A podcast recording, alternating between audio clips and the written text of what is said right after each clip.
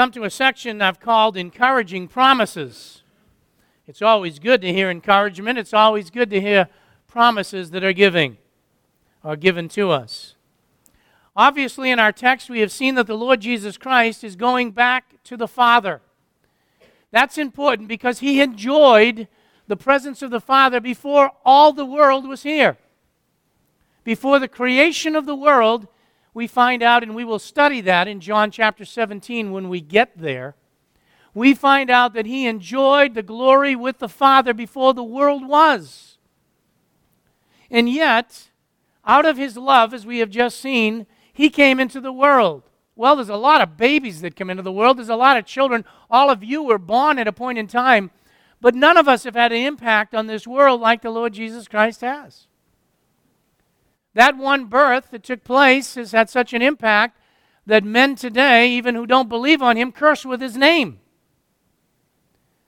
Others, why don't they curse with anybody else? Because of the significance of this one that came into the world. Our calendars are affected by it, our lives are impacted by it. And why? Because God left his glory and came to earth, but he came to earth, and while fully God, fully man, he came for the purpose of giving life. And now, when he's with his disciples, or specifically his apostles, in the upper room where we have been studying, he's telling them he's going back. He's going back to where he came from. With you and I, we weren't here before our birth. That had everything to do with our parents. But in his case, he was with the Father, left that, came to earth, and that's the significance of Christmas. That's the significance of Easter, as we call it, the resurrection, which we're working towards soon in the spring. We can't wait for it. But we see those things. It's very significant because this person came in that he might save, that he might give life, that he might save all men, those that were lost, those that have sinned. And now he's going back to the Father. His purpose for which he came is about to be fulfilled. Before him is the death, it's Calvary. Before him is the cursing of men. Before him is the rejection of men. Before him is the scourging. And before him is the burial in the tomb. However, also before him is the resurrection. And also before him is returning to the Father. And he's been explaining that to his disciples that he's going away. However, he's already encouraged his disciples in telling them that they, while he is going, he spent time with them, while he's going back, they will be the instruments through which he will reach the world. Amazing. Absolutely outstanding when you think about it. Our world thinks in terms of mobs, of large numbers.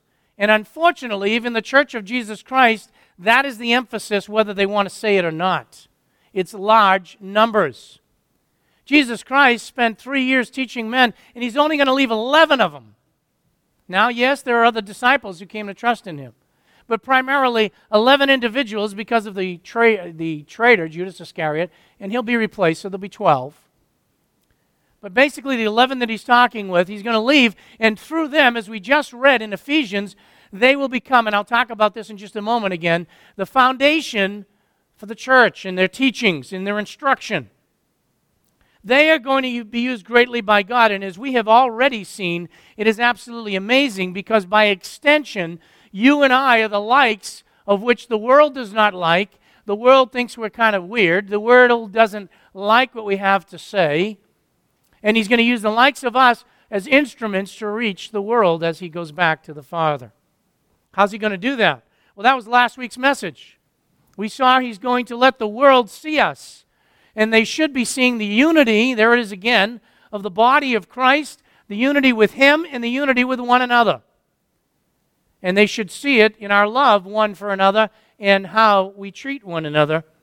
And we also saw that another way that that will be obvious is by our obedience to the commands of God.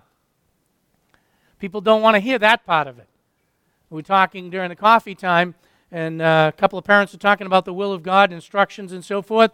And the children, and it is true, we often think of the will of God as something for our future when it's really present. That's what we talked about the few minutes that I had with them. It's, it's the present, and, and obeying for children is what God has for you right now. Loving your spouse is what they have for you, men.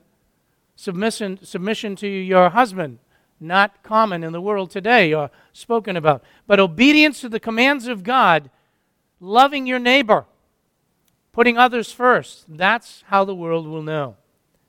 Now he turns their attention to some very encouraging promises. And I want you to notice, first of all, in our context, they are aimed specifically at the apostles, but they are a help to us as well, obviously. But he's aiming them specifically at his apostles because they're concerned about his leaving. So, what are the promises that he gives them? Well, let's try to deal with the first two anyway. The first one is the promise of the Holy Spirit as their teacher, verses 25 and 26. Look at it. These things I have spoken to you while abiding with you. He has spent the time teaching them, He has spent the time ministering to them, He has spent the time so they have witnessed His miracles. They have seen the evidence of the hand of God in the Lord Jesus Christ continuously, and He's been with them spending time. We'll talk more about that abiding term when we get to chapter 15. But then he says, but, in contrast to this, he's leaving, but the Helper, that is the Holy Spirit specifically, whom the Father will send in my name, he will teach you, watch, all things and bring to your remembrance all that I have said to you. This is primarily directed at the apostles. I will give the application to us at the end of this section here right now. But first of all, notice that Jesus says he will soon be leaving them. However, the Father will send, notice this, in the name of Jesus Christ. That's kind of like we learned about prayer praying, praying in the name of Christ? Okay, it is because of what the Lord Jesus Christ has done, because of his work, and because of his desire. Remember, he asked the Father to send the Holy Spirit. And because he and the Father work together, he is coming in his name. And it's also interesting because, isn't it wonderful that as the Lord Jesus Christ is leaving, who's he concerned about? Is he concerned about the cross? No. He's concerned about those that he's leaving behind, who we le- learned last week. He's not going to leave us orphans, he's not going to leave them orphans. And he's still looking out for them, even in this situation, because he knows that they are going to need the Holy Spirit. So rather than even focus on the cross, which he's got to go to, he's focusing on their needs. So the, the Father will send the Holy Spirit, and notice that he is the source. He is the power. That is where the Holy Spirit is coming from. And as we have seen, the word that's used here in my English translation of verse 26 is called the helper. He is called the paraclete. And it's used just a couple of places here. You notice in verse 16 it's already been used. Look back there in your Bible, chapter 14, verse 16. He says, I will ask the Father, and he will give you another helper. And we talked about it's another one just like Jesus Christ. We see it in chapter uh, 15. Again, we're going to see it. Verse 26. Just look there for a second. Just two more verses, just in John. John 15, verse 26. When the Helper, there it is again, the Paraclete comes, whom I will send to you from the Father, that is the Spirit of truth, grab that one, who proceeds from the Father. Where's the Father? He's in heaven. People think of God as being in heaven. That's where the Holy Spirit came from. He will testify about me. His interest is to testify about Jesus Christ, to point to the fact of who he is and what he has taught, as we see in chapter 16 now, verse 7. But I tell you the truth, Jesus Christ says. It is to your advantage. We didn't see it that way. His disciples didn't see it that way. But it's to your advantage that I go away. Why? For if I do not go away, the Helper will not come to you. But if I go, I will send him to you. So it's all centered around, as we go back to chapter 14 in our text, the helper, the paraclete. He's one that comes alongside of. He's there to help and assist not only the apostles, but also the New Testament believer. He's not only that, but we've learned that this paraclete is the divine helper. He's another one like Jesus Christ. He's another one like the Father. He's of the same essence. That's why you have God the Father, Son, and Holy Spirit. Impossible for the human mind to fully grasp and fully comprehend. But it's true. There is only one God. But the offices are such that we have the Father, the Son came to do the work in Calvary, the Spirit of God comes to do his work and we'll talk about that in this text in just a second. So he would come alongside them, he would be from the Father. He was divine help, and we noticed last week and the week before, if you look at verse 17 again quickly in chapter 14, that at the end of the verse it says, He abides with you and He will be in you. The Spirit of God was sent from the Father to be also indwelling, to be inside of, to be in, if you will, believers. Believers. So Jesus Christ encourages them by saying to his disciples, Yes, I'm going away. Don't worry. The Holy Spirit is coming. And why? He says why. He says he's not only going to be a helper, but he says he's going to teach them. He is going to be a teacher. The Holy Spirit is coming. He is going to teach. Now, remember, I told you to hold on to in chapter 15. And if you I remember from chapter 14, look at verse 17, he's called the Spirit of truth. That's important. Why? Because he will always guide according to truth. What truth? Divine truth. The 21st century, in case you are not aware of the world that you are living in, is basically saying there is no set truth. Everything is gray. You believe what you want, I believe what I want, and we're fine. There is no set of dogma. That is foolishness. You couldn't live by that, by the way, if you really thought that were true. Because if that's the case, we ought to just all get guns and do whatever we want with it. Of course, there's truth. We even see that in society. It's absolutely necessary. If you don't think it's important that there is some set of div- even truth to live by, well, then go home and start to drink poison. See if there's a difference between what is real and not real, and what is a poison and what is not poison. Now, those are foolish illustrations. But when it comes down to truth, there is also divine truth. And the Spirit of God is going to treat the truth of the Word of God as that which is essential. It is the Word of God that's truth, and He will always teach according to truth because He is the Spirit of truth. He will never teach error. And I say that for the sake of Christians as well. Don't ever say that the Spirit of God led me to do something contrary to the Word of God. And Christians are saying that all the time. If you say that, you have the freedom to do that, but it is not true. Because the Spirit of God never leads contrary to what the Father, Son, and Holy Spirit would do or is consistent with divine truth. But there's a very significant thing in this passage that we don't overlook, which is why I said the emphasis is to the apostles first. Many people don't look at it that way, but verse 26 is a very significant verse because it authorizes the inspiration of the Word of God.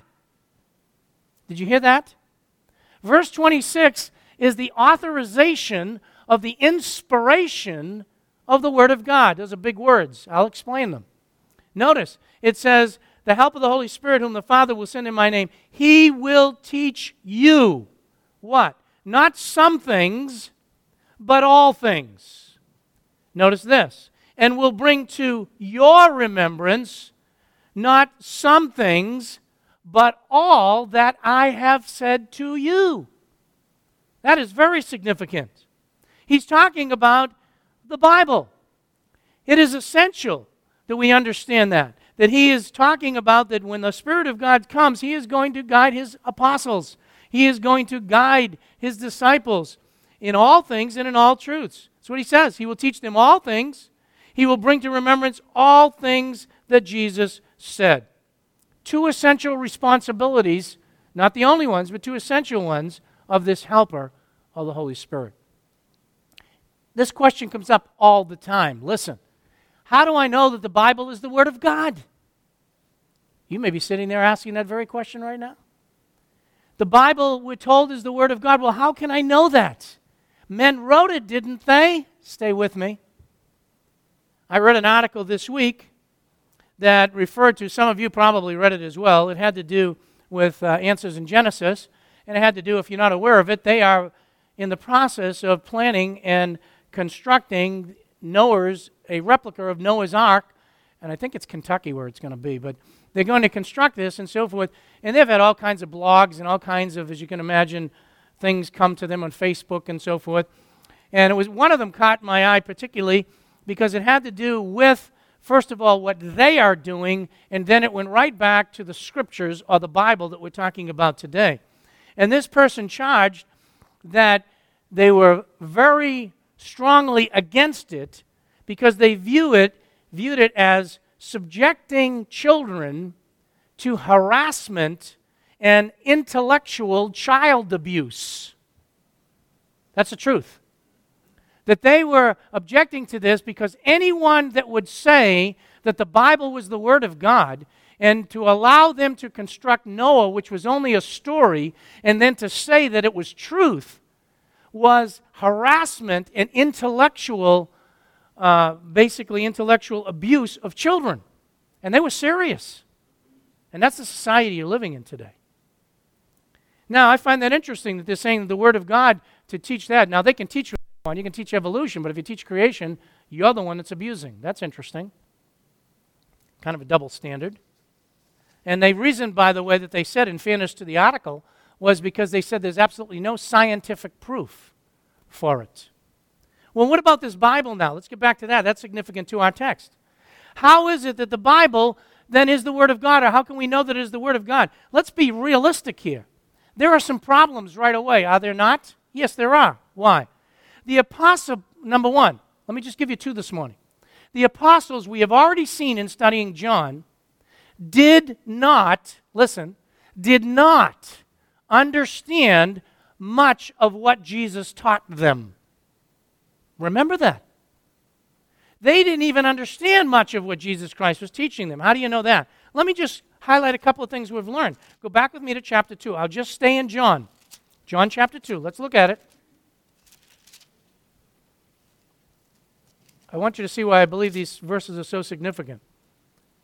In John chapter 2, verses 19 to 22, Jesus answered them, Destroy this temple, and in three days I will raise it up. The Jews then said, It took 40 and six years to build this temple, and will you raise it up in three days? He was not speaking of the temple, but of his body. So when he was raised from the dead, watch this, his disciples, when? After he was raised from the dead, remembered that he said this. They believed the scripture and the word which Jesus had spoken. They believed the word of God, they believed the scripture, but while he was teaching it, they didn't understand. They didn't get it. Go with me to chapter 12. We've seen this. Same book. Chapter 12, verses 12 through 16. On the next day, the large crowd who came to the feast when they heard that Jesus was coming to Jerusalem. This is what we call Palm Sunday. Took up branches of the palm trees and went out to meet him and began to shout, Hosanna! Blessed is he who comes in the name of the Lord, even the King of Israel. Jesus, finding a young donkey, sat on it. As it is written, that's the Bible Fear not, daughter of Zion, Zion, behold, your king is coming, seated on a donkey's colt. Verse 16. These things the disciples did not understand at first. But when Jesus was glorified, then they remembered that these things were written of him and they and that they had done these things to him. They didn't understand it while he was walking with him. Later on they did, but they didn't at that time. Look at chapter 16. Well, just one more passage. Chapter 16 of John, verses 12 and 13. Watch. I have many more things to say to you, Jesus said to them, but you cannot bear them now. But when He, that is the Spirit of truth, there it is again, comes, He will guide you into, watch, all the truth. Why? For He will not speak of His own initiative, but whatever He hears, He will speak, and He will disclose to you what is to come. That's significant. That what he's saying here to his disciples is in chapter 14, the Holy Spirit's going to teach them, and we need to remember that they had trouble even understanding what Jesus was talking about. Secondly, the other problem is this. Do you ever think about this? How could men possibly, now I'll give you the answers to this, by the way, but how could men possibly remember what Jesus said in its entirety years later? I mean, these men wrote years after Jesus had been resurrected. If you take John, for example, John was approximately 90 years old. I got a problem with that. At my age, I have trouble remembering names. You talked to me about yesterday, I guarantee I forgot some things. In fact, I probably forgot some things that some of you said, Pastor Dan, would you remember this today? Yeah, I probably forgot it already. Our memory is short. How in the world? See, so number one, they had trouble understanding what Jesus was saying. That's number one.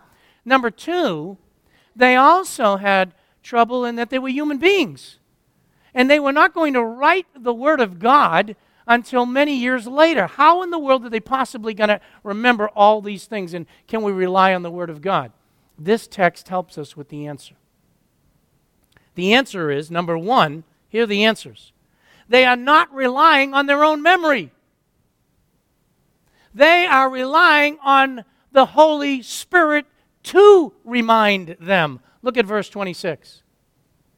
He will teach you all things, and it is He that will bring to your remembrance. They are not relying on human memory, they are relying on the power of the Spirit of God.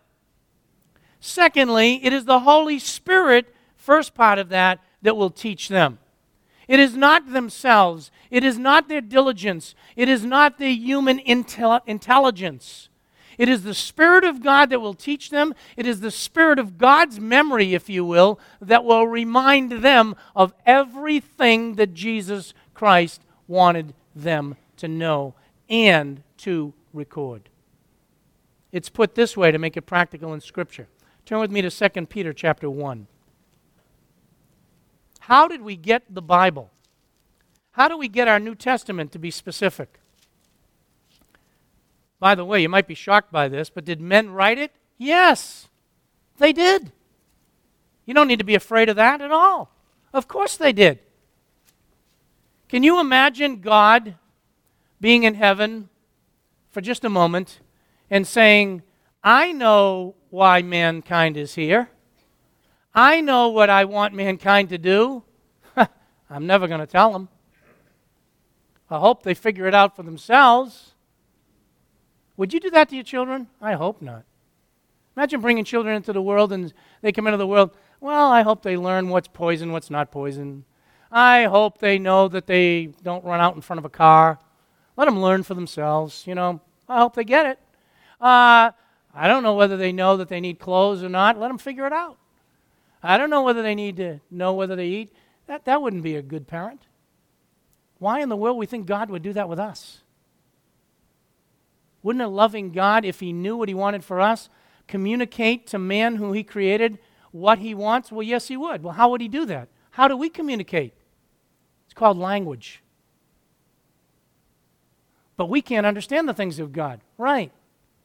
So, what he's going to do is the Spirit of God, who is God, is going to take the things of God and he is going to carry men along so that when they record it, we get God's message so that we know what he wants. Really? Yeah, look at 2 Peter chapter 1. Look at verses 20 and 21. We know what? But know this, first of all, that no prophecy of Scripture is a matter of one's own interpretation. And by the way, that is not the best wording. The, the, the word there is loosing. It's of no private loosing. It didn't happen or originate with man. That's the concept behind this passage. We often think, and I've had people say this to me well, one person interprets the Bible one way, one person interprets the other way. You know, it's, it's private interpretation. But then I guess we get the warning it's not private interpretation. That's not what this is saying. What this is saying, it didn't originate with man. Why? He explains it in verse 21. For no prophecy was ever made by an act of human will. That's not how the Bible came together. Well, then how did it come? Men were moved, that's what we're learning about in John, by the Holy Spirit. See that? But men moved by the Holy Spirit spoke from God. The Holy Spirit was what God was promising through Jesus Christ to come and to guide and to cause remembrance. So that what did he do? He basically carried them along. That's what he did. Men were carried along by the Holy Spirit. It didn't come by human effort. When it says he was moved by, he was carried along just like the wind would carry something along. The Holy Spirit carried these men along. They were under the power of the Holy Spirit. Turn with me to one of the passages, 2 Timothy chapter 3. Very significant. If we're going to turn to the Bible, can we rely on it? You bet, better believe we can. And I know believers know these passages well, but while we quote them, do we understand them? Verse 16. What's the first word? How much? Everything? I find this interesting, by the way. Well, maybe all doesn't mean all here. Really? It hit better. Because if it doesn't mean all, we're in trouble. All. What? Scripture. How much of it? Every single bit of it is inspired by whom? Paul. No. Peter. No. Matthew. No. Mark. No. Luke. No. John. No. What's the matter with you, Pastor Dan? It's not inspired by man. There was never a situation where we have poets today who sit under trees and come up with marvelous poetry. Well, we have a teacher in our school that comes up with poetry. I'm, I'm amazed at some of the things that he does with that. He does a great job. And they're, and they're, in a sense, really interesting, but they're really not inspiring as we're talking about here. What this is talking about is this didn't originate by man sitting under a tree saying, I think I'll write a poem about a tree. It doesn't happen that way. God, it says, all scripture is God breathed. It is inspired by God. That's what it meant. It came from God. Now, watch. It's profitable for teaching, reproof, for correction, for training in righteousness. Why? His why, verse 17. So the man of God may be adequately equipped for every good work. The Word of God was given to us this way it originated from God. God, the Holy Spirit, took the things of God and He recalled it to the mind of men, so they recorded it. Yes, man recorded it down and he wrote it, but it didn't originate with that man. Men were not inspired. Don't understand it that way. We hear that all the time from Christians. Peter was inspired. No, he wasn't. The Holy Spirit took the Word of God. It's the Word of God that's inspired, not the man that's inspired. The Word of God was inspired, and the Holy Spirit carried him along by recalling to his remembrance. And in our passage, it's very significant because Jesus is saying to them, When I leave, the Holy Spirit's going to come along, and you're not going to have to rely on your memory.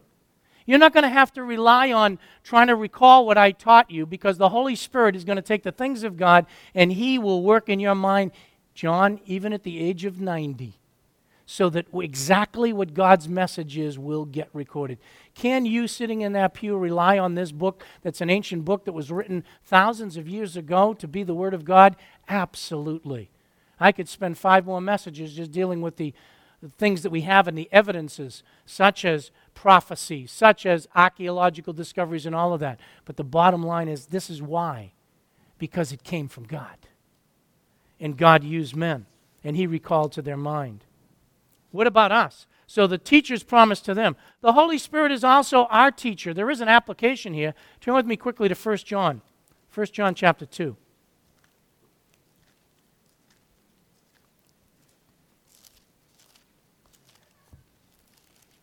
Now, I know most of you know my background, some of you don't, but I'm going to tell you a little bit and the reason why in just a second. In 1 John chapter 2, 1 John chapter 2, Look at verse 20, first of all. But you have an anointing from the Holy One. That anointing is the Holy Spirit. And you all know. I have not written to you because you do not know the truth, but because you do know it, and because no lie is of the truth. Now look at verse 27. As for you, the anointing which you have received from him abides in you. That anointing is the Holy Spirit. He abides in you. Now, notice this. And you have no need for anyone to teach you. but as his anointing teaches you about all things and is true and is not a lie, and just as it has taught you, you abide in him. What is that saying? That is saying that the Holy Spirit is also the one that's our teacher. He's the one given to us. This does not mean that you don't need teachers, by the way. Well, it says that the Holy Spirit's going to teach me. Yes. That is your guide. Listen carefully to what I say. You have no reason, especially if you're a visitor today, and I don't know if we have any visitors, but if you're visiting here today, you have no reason whatsoever to believe anything that I say. In fact, you should not. You should check it out with the Word of God. Check it out for yourselves. Know the truth. Too many men are leading people astray, men and women, and are teaching false doctrine, and people are following it. You need to know the truth. What is the guideline? The Spirit of God will in your heart let you know that, yes, that's right, or no, that's not right. And it's so important that we realize that we have the Spirit of God to teach us and instruct us in truth. God's given pastors and teachers, God's given the gift of teaching. We see that in Corinthians. So He's not eliminating that because God has given gifted people to teach and instruct the Word of God as they study the Word of God and the Spirit of God works in them. But ultimately, the Spirit of God is our guide. Now, because time is going so quick, let me just put it to you this way He does not give the believer new revelation, He gives us illumination. With the apostles, they were promised revelation. That is that which came from God. That's why in our responsive reading in Ephesians, and I hope you're still with me, in Ephesians it says that we are built upon the foundation of the apostles and prophets. That is the Word of God. Why is that the foundation? Because that was directly from God, guided by the Holy Spirit. And the apostles were used for those writings. But according to, and you can mark it down, 1 Corinthians chapter 2, verses 9 through 13, we are told that it is the Spirit of God who understands the things of God, and he takes the things of God and is able to explain them to men. Even the very words and the very thoughts are used in that passage to make it uh, clear to us. So, what he did for the apostles was inspire them so that they could record what God's message was. What he does for the believer today is he still teaches us and instructs us by clarifying, illuminating, helping us to understand that which is written. That's one of the promises the promises of the coming Holy Spirit. I think I'm going to have to stop here for today. Um, I'm just getting wound up. For those of you that know me, you know that's true. Um, my, my heart is just eating away because I have about 45 minutes that I want to fire at you. And I'm not going to do it. Because the next portion is important. Listen to this. And go away with this. Maybe you'll come back next week for it. Very important promise coming up. Jesus Christ says, Peace I leave you, my peace I give you. Not as the world gives. We're going to talk about that next week. I can't do justice to it in five minutes.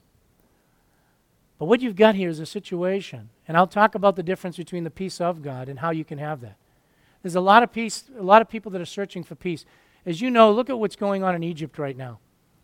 There's talk about peace and so forth, but you know what? If I were to look into the heart of every single one of you, and I can't do that, really what man wants is peace in here. He can do a lot of things on the outside and get peace with certain things, but that's what he's really looking for. You're going to see that that can only come from God, and we'll talk about that next week. But then you're going to see the type of peace that Jesus Christ gives to them. It's a peace that this world will never, ever be able to give to you. So come on back and we'll talk about the peace of God because that's a promise. Jesus Christ was leaving, and he first promised them, you know what? I'm going to use you to record the Word of God. Don't you worry about a thing because the Holy Spirit's going to help you to do that. And He will guide you and call to your remembrance. And then He's going to say, And I am going to give you a peace. Listen to this. You've heard it expressed before. We'll talk about it next week. I am going to give you a peace that the world cannot understand. It surpasses all understanding. And I'm going to give you that when I leave. And it's also available to every single believer. When you've come to trust in Christ. A peace that the world will never know, but every believer has the joy of knowing. Let's close in prayer. Our Father in God, I thank you today for the reminder of the cross of Calvary with every aspect of it, our singing, our responsive reading pointed to it, the communion service. Father, your scriptures make it very clear that all men have sinned and come short of the glory of God. You're not looking for man and woman to expose their sin, but we know in our hearts that we fall short. We all violate the laws of God every day. And because of that, we need salvation. We know that man tries his best. He tries religion. He tries to be good. He, and Father, we never know whether we do enough. We always seem to fail. But then, Father, we see that your scriptures, who you told us this morning you have secured by the Holy Spirit guiding and recalling to the remembrance to the apostles the things that you have said in detail, all of them so they could be recorded. And you've recorded for us that you loved us so much that while we can't save ourselves, you sent your Son, the Lord Jesus Christ, that whosoever would believe in him should not perish but have everlasting life. That salvation from sin could only be found not in a religion, not in a church, but in you, in your person, in your Son, and the work that he accomplished at Calvary and in his resurrection. And I pray that if there be any here this morning that have not yet come to trust in Christ, that they might trust in Him today. Come to a saving knowledge of Jesus Christ and have the gift of eternal life. Father, for those of us who know you, we thank you and praise you that by your sovereign grace, you chose to have recorded the Word of God that we could have it, that there is truth, and that the Spirit of truth guided the apostles and the prophets in recording the Word of God so that we could have it and understand what you want. And we thank you and praise you that you've given the Holy Spirit to believers to be our teacher and our guide and our cross check on what is truth. We thank you for that. And I pray, Father, you'd help us to walk in the truth. Help us to walk worthy of the vocation to which we've been called. Help us to truly reflect, reflect the unity of God in our lives. Guide us now throughout the remainder of the day. Use this for your honor and glory. We pray in Jesus' name. Amen.